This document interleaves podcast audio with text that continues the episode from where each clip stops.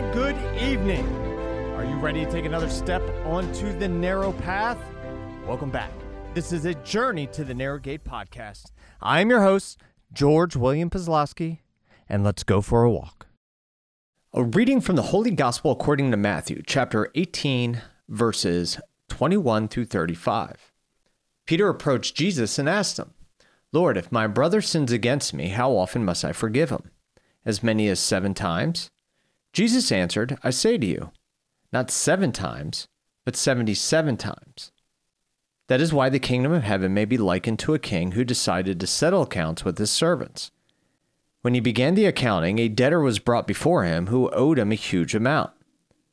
Since he had no way of paying it back, his master ordered him to be sold, along with his wife, his children, and all of his property, in payment of the debt.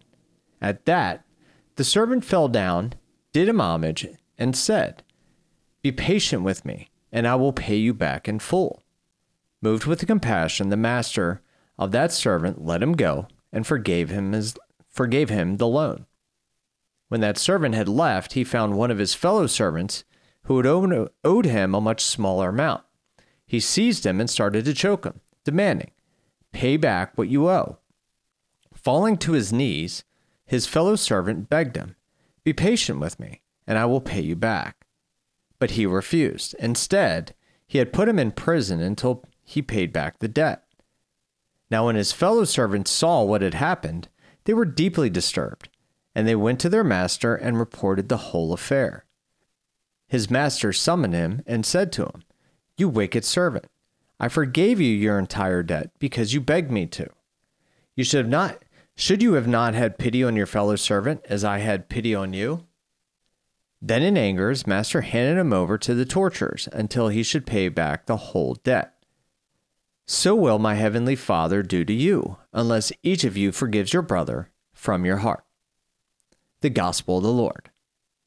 Forgiveness and love go hand in hand. We cannot give what we do not possess, and we cannot possess what we do not receive. Forgiveness is a tricky topic, just as love is, especially when we view them from a skewed aspect such as the world teaches us.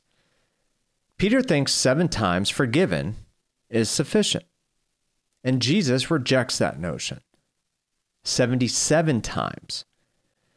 But why so many? Why must we be, why must we be subjected to someone's attacks so many times? Why should we allow ourselves to be hurt over and over by the people with no respect? In today's parable, the servant learned nothing from his experience. He was given a gift, one in which he kept bundled up for himself. And this is what most people do they hoard God's blessings for themselves, forgiveness being one of them. Maybe the reality of what Jesus did for us hasn't really sunken in with them. Maybe others just don't understand.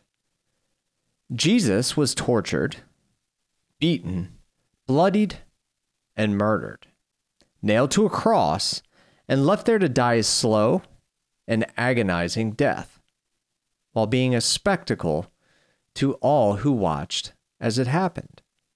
And Jesus did this for one reason so that you and I could receive forgiveness for our sins, so that we could be recipients of his love and have eternal life with him.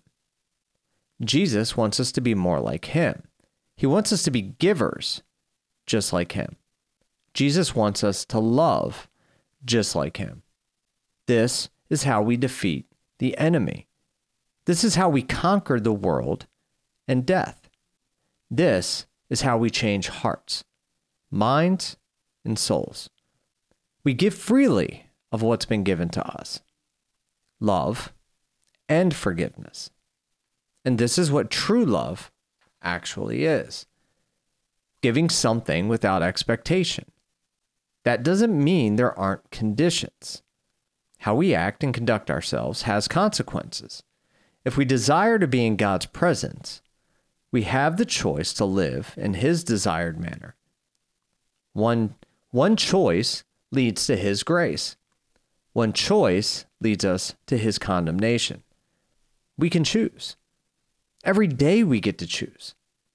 So here's my checklist Do my thoughts, actions, and beliefs glorify God? Do they align with the teachings of these gospels? If they don't, I must choose differently. And I must spirit I must worship in spirit and truth. Truth in self-examination. Simple, but not easy. Nonetheless, this is the call. This is our mission. This is the way, the life, and the truth. This is love. This is forgiveness, times 77 if required. My questions for you today is Who in your life must you forgive? What's holding you back? What must change in you in order for forgiveness to be granted on your part? Take a few minutes in prayer, and I am praying for you, wishing you nothing but love, light, and truth. Thank you for listening to our dad's podcast, A Journey to the Narrow Gate. And if you want to keep receiving the Word of God daily, please follow or subscribe and leave a review. Keep listening because God is working all things for good. We, love you and we are praying for you.